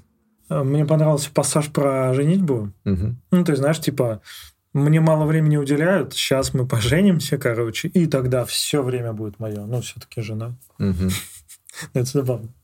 Ну да. Я вот все пытаюсь погрузить себя в ту ситуацию, в которой я был, вот примерно, чтобы найти в себе что-то похожее. Угу. Я женился через год. Угу. То есть мы встретились, год встречались и поженились. И вот это как-то время, знаешь, оно какой-то стык вот этой молодой беззаботности и первых взрослых ответственностей. Угу. И ну, тогда этот вопрос прям оказался э, смертельно больным. Типа, знаешь, э, посвятить себя отношениям mm-hmm. или посвятить себя саморазвитию. Я... Остаться здесь mm-hmm. с, с человеком, с которым ты только еще начинаешь встречаться, или там, не знаю, уехать на какую-нибудь стажировку за границу. И понятно, что как бы молодые отношения часто не выдерживают испытаний да. расстоянием. Да. Ну, я, кстати, не согласен с твоим словом, с одним посвятить себя. Угу. Да, посвятить себя отношениям это что такое? Это... Я пытаюсь, я говорю, я себя погружаю в эти молодые свои годы, и у меня все было так. Я да. жуткий максималист был. Угу. Если я что-то делаю, я посвящаю себя. Вот ну, как я это делал. прямо. Да-да-да. Ну, это, это же, знаешь, в отношениях, ну, есть э, понятие слияния, когда угу. просто склеиваются две, два человека, и, ну, не обязательно человека, ну, в, в том смысле, что можно слияться, сливаться своими чувствами, но... И вот там можно просто приклеиться к кому-то или к тебе кто-то приклеивается. Вот это слияние, оно там неравноправное, неравномерное, и оно бывает не очень полезное, ну, бывает нейтральное. Ну и в итоге вот посвятить это, конечно, слово такое интересное. Угу. Ну это вот, знаешь, это какой-то такой э, зачаток вот этих проблем, которые возникают потом, как мы говорим, что ну, вот да. у тебя семья, от которой как бы уже это не отношения, да, угу. А, и ты как бы очень много времени посвящаешь учебе и работе. Да. И ты должен как что-то оставлять еще для семьи, себя немножко. Да. Немножко. И, и такой, себя для себя и, еще. И себя для себя, и для да. семьи, а то и не немножко, а то и для себя не немножко. А здесь как будто, когда ты такое делаешь... То есть как будто бы они... Это, это ценная вещь для тебя, ну, да. но ее легче потерять, если ты не уделишь сейчас ей много внимания. Ну, да, но тут это же все вопрос приоритетов. Кто-то mm-hmm. может сказать, короче, я, я лучше буду...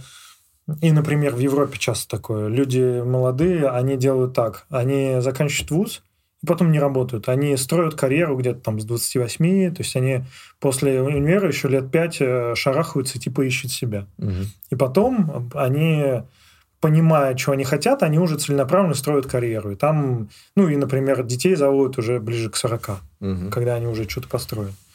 У нас принято по-другому, да, у нас часто люди принимают решения, которые определяют всю их э, э, жизнь, они принимают их вообще в таком юном возрасте. Ну, например, человек там куда, в какой универ идти, 18 лет.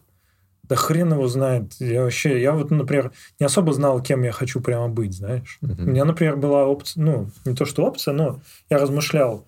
Э, музыкалку закончил по гитаре. И думал, вот в консерваторию, может быть, поступать музыка. Или все-таки IT, компы, что-то такое. Ну, как ты видишь, по нищим музыкантам э, компы победили, и, может быть... А кто знает, а может быть, э, выбрал бы IT, э, а IT бы не срослось, и все гитаристы бы были просто короли и боги. Может быть, сейчас был бы какой-нибудь рок-звездой вообще с э, домом на склоне холмов голливудских. Может, я уже рок-звезда? Окей, окей. В общем, я к тому, что, мне кажется, это они такие отношения ранние, они намного ты их эмоционально воспринимаешь, как-то все сильно горит, угу. и при этом понимаешь, что это очень хрупкая вещь. Ее да. очень легко потерять. Да. И если ты чуть-чуть еще у тебя появляется что-то такое же увлекательное для тебя, как, например, новый поиск нового призвания в работе, да, да, да, то ты такой прямо для тебя это по-любому становится выбором. Это не как с семьей, что такой, надо найти способ совмещать. Ты здесь такой, либо это, либо это. Как будто бы и все ваши попытки договориться, это как будто бы уже шаги к тому, чтобы расстаться. Тут еще, видишь, какая тема, мне кажется, у нас в IT. Mm-hmm. Ну, чем это отличается? Тем, что IT, оно, особенно поначалу, оно требует 150% твоего внимания. Mm-hmm. Ну, то есть, если бы, например, чувак сказал, ну, я пойду, не знаю, ну, в какую-то отрасль менее наукоемкую, где вот кривая обучения, она более быстрая. Ну, например, ты идешь, не знаю, в слесаре механики. Ну, нет, там тоже дофига чего надо знать, но там, там больше через опыт все приходит. Ну, и там на какой-то средний уровень можно быстро научиться достаточно. Угу. Ну, вот. А, и а, а тут у тебя такая отрасль еще, где тебе, чтобы туда запрыгнуть, нужно все вообще твое внимание. И получается, вот, что вот. это всегда, да, ну, это всегда будет конфликт. 1 июня я улетел в Москву и начал учиться в Академии Яндекса. Параллельно с, э, параллельно с этим, по итогам обучения в финтех-школе, меня позвали собеседоваться в Тинькофф. Этап собеседования прошел успешно, и с 5 июля начал работать, параллельно продолжая учиться в Яндексе. Свободного времени не было совсем. По выходным, по выходным выполнял учебные практические задания. Из-за этого с девушкой общался редко. Чем больше общались на расстоянии, тем больше она чувствовала себя брошенной и устраивала мне, в кавычках, сцены. Сначала начала поднимать, снова начала поднимать вопрос свадьбы. Для того, чтобы хоть как-то исправить ситуацию, в середине июля я предложил ей приехать ко мне на неделю. Купил билет, встретил. К сожалению, единственное, что изменилось, то, что общение стало очное. Но больше его не стало, поскольку моя высокая загруженность никуда не делась. Поэтому через несколько дней она попросила отправить ее обратно. А 6 августа написала о том, что решила не переезжать со мной в Москву. Предложил ей созвониться, чтобы поговорить, но она отказалась. К сентябрю съехала с нашей квартиры, и больше я ее не видел. Вот. Типа, видишь, это, блин, выбор. Это выбор. Это выбор. Ну, либо то, либо то. Это, это может быть даже еще дешевая цена. Возможно. Потому что вот э, предыдущие наши читатели, э, там цена двое детей и жена, с которой ты 10 лет. Угу. Это, ну, это, это, я не хочу сказать, что это серьезнее угу. или там обесценить, но да, обстоятельства разные. Может быть, это еще не самый такой жесткий. Как мне сейчас кажется, на фоне стресса и высоких нагрузок это расставание стало для моей психики спусковым крючком. Я ушел в жуткий запой и самокопание. Прямо начиная с 6 августа не было и вечера, чтобы я был трезвым. Дневное время сильно спасала работа, хотя в первые дни после расставания просто не мог делать даже простейшие задачи. Но как только рабочий день оканчивался, открыла, открывалась бутылка чего-нибудь 40-градусного. У меня есть теория. На основании одного письма, знаешь, ее строить не очень, но у меня такое ощущение, что вот э, выбор был уже, ну, когда это все началось, да, mm-hmm. выбор был сделан де-факто. Он ну, выбрал, поехал на эту стажировку. Да? Но э, в своей голове чувак еще оставался, ну вот мы в отношениях, у меня есть девушка, Мгм. и ну и как бы и все будет, все пройдет, перейдет. А в реальности выбор уже был сделан. И когда она его бросила, а, когда они расстались, этот выбор его догнал. Знаешь, как будто бы вот представь себе вот камень большой, Мгм. чувак себя привязал, бросил его, ну и все, что-то пошел, что-то куда-то. Вот. А потом, ну, резинка такая, она тянется, тянется, тянется, тянется. И Потом, дёрнет. и потом вот в конце концов, когда э, ну, случилось Мгм. расставание, резинка наконец до, до предела растянулась, и камень просто бум, обратно ему в башню прилетел. Мгм. И поэтому это такой, такой прямо шок. Э, Я помню, совсем-совсем в юности я встречался с девушкой дня три. Слушай, серьезно, ну и что? Дня три. Ну, И мне было не очень-то вообще с ней интересно и не очень-то хотелось, если честно. если Я ты нас смотришь, Я был влюблен совсем в другую. ага. Но э, ей, видно, тоже самое не понравилось, потому что ну, э, девушки от меня обычно уходили с формулировкой «ты слишком скучный». И здесь было примерно то же самое. Ушла скучно, прости. Я так расстроился. Я был в такой печали. Я ходил и грустил. И тоже такой, пойду с пацанами напьюсь. Меня бросила девушка. Я не то, что это, наверное, выглядит как типа такой, я обесцениваю, но... Ну, я хотел, да, сказать, что как будто бы его выбор уже был сделан. Да. Как будто бы он уже такой, типа, ждал, когда это случится. Да. И вот, наконец-то, даже не то, что его догнал, а как будто бы позволил себе, наконец, немножко расслабиться. А когда ты позволяешь себе что-то, на тебя вдруг нахлынывает куча разных всяких эмоций, которые ты не очень-то понимаешь, не очень-то контролируешь, и они по-разному себя. То есть, как, например, э, знаешь, с ребенком как работает, что вот э, она остается со мной Мгм. и ведет себя хорошо долго, такая спокойная, там что-то играет. Приходит мама, она кидается к ней на шею и начинает рыдать, рыдать, рыдать, и не успокоить. И вот типа нас, отцов молодых, постоянно в этом обвиняют, что Мгм. с нами дети не позволяют себе быть эмоционально открытыми, Мгм. а с мамами позволяют. Мгм. И вот, типа, да, вот ребенок такой, вроде у все хорошо, она смеется, она играет, приходит мама, все, в истерику. Мгм. Ребенок позволил себе расслабиться, и это расслабление непредсказуемые последствия для всех Мгм. вызывает. То есть на нее накидываются те эмоции, которые она не ждала. И здесь как будто бы тоже. То есть ты вроде как бы, может быть, и считал, что ты выбрал работу, а не девушку. Но когда, когда это случилось, ты такой и штормануло просто. А мне кажется, просто чувак еще не понял, что выбрал работу. Ну, то есть, м, мне кажется, что было ощущение, что вот как круто, у меня как бы и то, и другое есть, да? Мгм. И я и там успеваю, и сям успеваю, вот и девушка есть, и это. А тут, ну, вдруг оказалось, что вообще-то это не так, и уже долгое время не так. Мгм. И вот это осознание, что на самом деле все вот эти полгода они тянулись, и они мир был не такой, мне кажется, это вот еще когнитивный этот диссонанс, он тоже еще добил. Да, наверное, да, похоже. Но в этой истории что можно сказать? Ну, во-первых, наверное, все эти выборы, да, их нужно явно проговаривать в первую очередь вообще себе, ну и окружающим тоже. То есть я выбрал э, поехать на стажировку, и там будет времени еще меньше, потому Мгм. что у них же начались еще до этого. Э, я выбрал э, это еще раньше, и поэтому вот мой выбор. Вот, ну, вот я решил, потому что, вот потому-то. Мгм. Если ты готов меня поддерживать, ну, то есть нужно четко прямо разграничить, что я сделал выбор, оно будет вот так. Сорян, если ты не готова, то давай мы говорить. Если готова, то давай еще говорить. А тут получилось... Знаешь, это всегда же выборы очень сложно делать. Выборы, ну, Мгм. как-то сесть, поговорить. И мы часто говорим, ну, давай, ну, какое-то половинное решение, давай мы вот, ну, давай подумаем завтра, давай мы, не знаю, мы, давай мы еще об этом поговорим. Мгм. Слушай, а почему так сложно расставаться? Почему люди, когда вот в этих отношениях еще, да, из которых они хотят уйти, они начинают постоянно друг друга провоцировать на то, чтобы их бросили?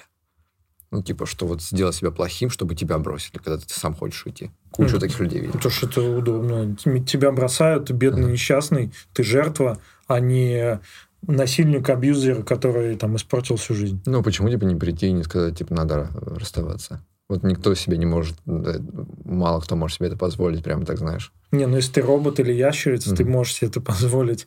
Не, я, живые, живые люди. Я себе позволял, и я прямо к этому долго шел. Так к этому прям морально готовился вообще. То есть это прямо супер-мега шаг. Ну, потому что отношения это ты, ну, ты, ты во что-то вляпался, да? Это что-то к тебе приросло. Ну, то есть не просто там уже от кожи не оттереть, уже с, с кожи выходит.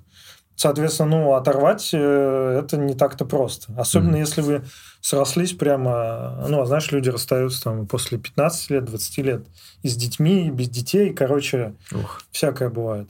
Mm-hmm. Ну, просто, мне кажется, и в данном случае, и в целом, нужно осознавать вот это вот, вот это тянущаяся вот эта хрень, то есть вроде вы как бы уже разлипаетесь, но вроде вы обратно, вот это, оно только больнее делает. Сто пудов. Ну, дочитаю. После окончания обучения я сразу полетела в Татарстан, на родину на малую. Надеюсь, что смена обстановки улучшит ситуацию. Однако ничего не изменилось, а может даже стало хуже. Появилось свободное время, которое некуда тратить. А что самое плохое, даже не хотелось тратить ни на что полезное. Продолжая придерживаться самого простого способа заглушить депрессивные мысли, я напивался, снова начал курить сигареты. Так я провел сентябрь. В октябре вернулся в Москву. Некоторое время по инерции бухал, но с каждым днем все меньше. Кстати говоря, не знаю, с чем это связано, так как смена обстановки на Татарстан, который роднее, не помогла. Испытательный срок завершился. Я не вылетел. Коллеги даже хорошо отзываются о моей работе.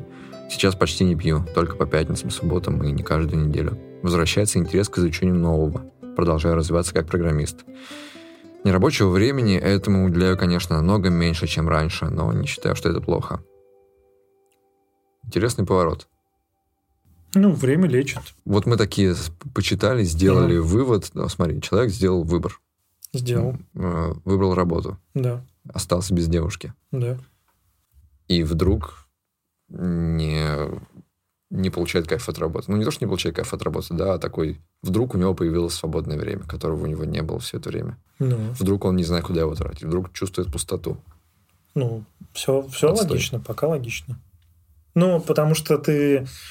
Когда у тебя, знаешь, ты, э, я когда переехал в, в Прагу, угу. Я в Питере тратил, ну, где-то час, час 15 э, добраться до работы. Я просто в Пушкине живу. Угу. Жил. А потом я приехал в Прагу, и там, типа, ну, 5 минут. И я так, и у меня появилось 2 часа в жизни. Я такой, а что, куда их заполнить? Ну, вообще непонятно. Угу. Потому что ты вроде все сделал, на работе все сделал, ну, как обычно, как привычно. Пошел домой, там тоже все сделал, а у тебя еще 2 часа появилось. Ну, потом, он, конечно, они потом быстренько испарились, и туда-сюда, чуть больше работы, чуть меньше работы, чуть больше еще чего-то. Mm-hmm. Но в целом, да, ты привыкаешь к, к чему-то. Нет, я не то, что говорю, что там было что-то нелогичное, но у меня, типа, знаешь, вот какой-то, что он остался без того, что, как ему казалось, типа, вот это мешало, что он не мог сконцентрироваться на работе, потому что девушка требовала внимания, например, да? Это а был... здесь вдруг ну... ее нет, и на работу он больше не тратит уже столько времени. То есть все, нет больше вот этого вот постоянного в работе. Вдруг появилось свободное время, вдруг появилась возможность бухать много, вдруг появилась возможность улететь домой, там, потусить. И вдруг не получается сконцентрироваться на работе. То есть вот, ты получил то, что ты хотел. Угу. Пожалуйста. Работа теперь хоть, блин, 24 часа в сутки без выходных. Нет, чего-то не хватает. Пустота появилась. А знаешь, чем мечта отличается от цели? А? Мечта, она не должна быть осуществима. Иначе, если ты мечту осуществил, приходит пустота и ну, какая-то не депрессия, но ты горел целью, да, ты к ней шел, вернее, мечтой. И потом ты ее достигаешь, и все. Ну, как бы, если ты в нее выгорание почему происходит? Ты вкладываешь всего себя, вот чувак делал экстра усилия, чтобы добиться чего-то. Прямо всего вкладывал, вот даже остался с девушкой. И, и когда он это завоевал, естественно, ты чувствуешь пустоту и какое-то, mm-hmm. ну, я получил, чего хотел, но чего мне еще мечтать, о чем хотеть? Нужно новые цели устанавливать. Либо мечтать о чем-то, чего, до чего ты будешь идти, идти, идти. Часто вообще видел такие истории, что э, вот разрабам, IT-людям трудно начинать отношения. Вот не, не этим нам, которые там уже семейные, да, вот эти вот люди, которые одинокие, постоянно на работе. Так постоянно? Не- Мгм. Нет этой проблемы, что, блин, а когда, когда, где, с кем, что знакомиться? А, ладно, найду кого-нибудь себе в офисе и будем. Так это вообще сплошь и рядом. Да. Да. Огромная куча знакомых э, встречается с девушками. Ну, с девушками, с парнями из IT, колле- бывшими коллегами, женятся, потому что у тебя общие интересы, Мгм. у тебя так, ну, общее расписание, там общий ритм, есть о чем поговорить, ну, много, много чего общего, да, мы же все равно тянемся к, людьми, к людям. А вот если ты, ну, такой айтишник, да, вот хардкорный, да, ты много на работе проводишь, у тебя нет времени, у тебя нет э, кругов, где, где можно достать пару, потому что, ну, ты общаешься только с айтишниками, Мгм. например. У тебя нет, ты не знаешь, где это сделать, и, э, ну, потому что, ну, в, в клуб, что ли, идти, ну, типа, что, коктейли пить, или, а как вообще подходить? Тем более, если ты ну, не особо это практиковал, Мгм. то, ну, ты, например, не знаю, там, учился, потом после универа пошел в ВУЗ, а где, где ты этому научишься? Ни- Нигде. Ну и все. И поэтому, да, это сложно. Э, Катя Петрова из подлодки была у нас на подкасте и рассказывала, что вот обычно все отношения были тоже с людьми из IT. Ага. Одни айтишники, и это так задолбало. Ну да. И что вот сейчас э, она, по-моему, выходит замуж за не айтишника, за фитнес-тренера. Да, и за такая, тренера своего. Лучший выбор в моей жизни. Наконец-то не эти дурацкие обсуждения зарплат, митингов, кода и прочего. прочего. Прикинь, он такой, он, он посмотрит на успешную жену Мгм. и такой, «М, я хочу зарабатывать не меньше. И идет тоже во фронтенде. Вот это Будет ловушка для нее. Катя, привет. Ну что, резюмируем. Резюмируем. Давай. Первое. Страшная ситуация. Страшно. То, что должно быть тебе опорой и поддержкой, становится проблемой. Да. Потому что и ты отравляешь то, что своей работой, Мгм. своим, своей усталостью, своей депрессией, своим выгоранием, ты отравляешь свою семью, ты отравляешь своих близких. Ты не можешь найти в себе сил на них, они становятся для тебя второй работой, проблемой, а это, блин, близкие люди. И получается, что единственное, что могло тебя спасти, тебя еще больше закапывает. Как быть? Первое. Не употребляй слово «отравляет». Ты свою семью не отравляешь. Мгм. Да? Ты, ты э, работаешь для какой-то цели. Ты много работаешь, ты много чего делаешь. Если ты это делаешь потому, что ты хочешь убежать от семьи, Мгм. это одно. Если ты хочешь, ну, например, у тебя ситуация, то, что твоя работа теперь не актуальна, ты хочешь поменять на актуальную, это другое, если ты делаешь это там, чтобы детей обеспечить. Мгм. Так что это первое. То есть слово «отравлять» я бы не стал. Окей. Выкинули. Выкинули. Второе, это эм, есть э, все отношения любые с любыми людьми, это ты берешь и ты даешь. Мгм. Иногда есть время брать, иногда время давать. Но самое главное это договориться об этом на берегу. То есть не так, что, ну, ой, я, наверное, успею и то, и то, и я, наверное, все будет хорошо, да, а но подумать об этом и как бы договориться, сказать, сейчас будет сложное время, оно будет для меня сложное и для вас сложное, но мы вместе, там, я это де- делаю ради вас, или я это делаю ради своей мечты, но в конечном итоге я буду счастливее, еще и Мгм. денег буду зарабатывать. Короче, очертить границы и получить опору. Мгм. Это второе. И вот третье. Давай. Третье. Это самому себе э, сказать, а зачем вообще ты это делаешь. Потому что, ну, это сложно, когда семья, и вот эти приоритеты, их нужно выставить прямо очень четко и жестко, потому что иначе может быть очень обидно, когда ты на полпути потеряешь семью, Мгм. или, например, потеряешь э, веру в мечту. Или просто не дойдешь. Поэтому вот этот запал, он должен сохраняться, ну или, по крайней мере, ты может, должен в начале, перед тем, как стартовать, сказать себе, так, моя цель вообще зачем? Потому что, ну, мы будем видеть все больше и больше людей, приходящих в IT, потому что это модно, потому что это, типа, в Инстаграме там айтишники рекламируются, потому что еще почему-то, потому что вроде как все айтишники ездят на Мерседесах, а вроде и нет. Ну вот, по крайней мере, успешные. Так что четко понимать, зачем ты идешь, это очень важно. Ну и, и поговорить с семьей. В общем, я думаю, что вот это испытание бытом, удаленкой, погоней за амбициями и одновременно попытками сохранить семью, счастье и вот это все личное, обычное, жизненное. Это было самое-самое, наверное, сложное испытание в моей карьере. Сложнее, чем любые профессиональные вызовы.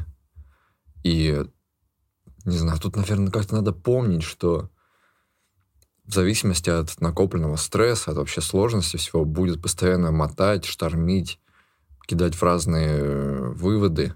Будешь думать, и что да ну нахрен все, надо бросать эти работы, надо что-то новое, постоянно хочешь что-то бросить, постоянно хочешь что-то изменить, постоянно думаешь, что то вся семья виновата в твоих неудачах, то это работает, то есть постоянно хочешь на кого-то свалить, хочешь куда-то избавиться от всех этих гирь. Это катастрофически сложно. Это, ну да, это, наверное, самый большой, долгий жизненный путь, который должен привести к чему-то хорошему, блин.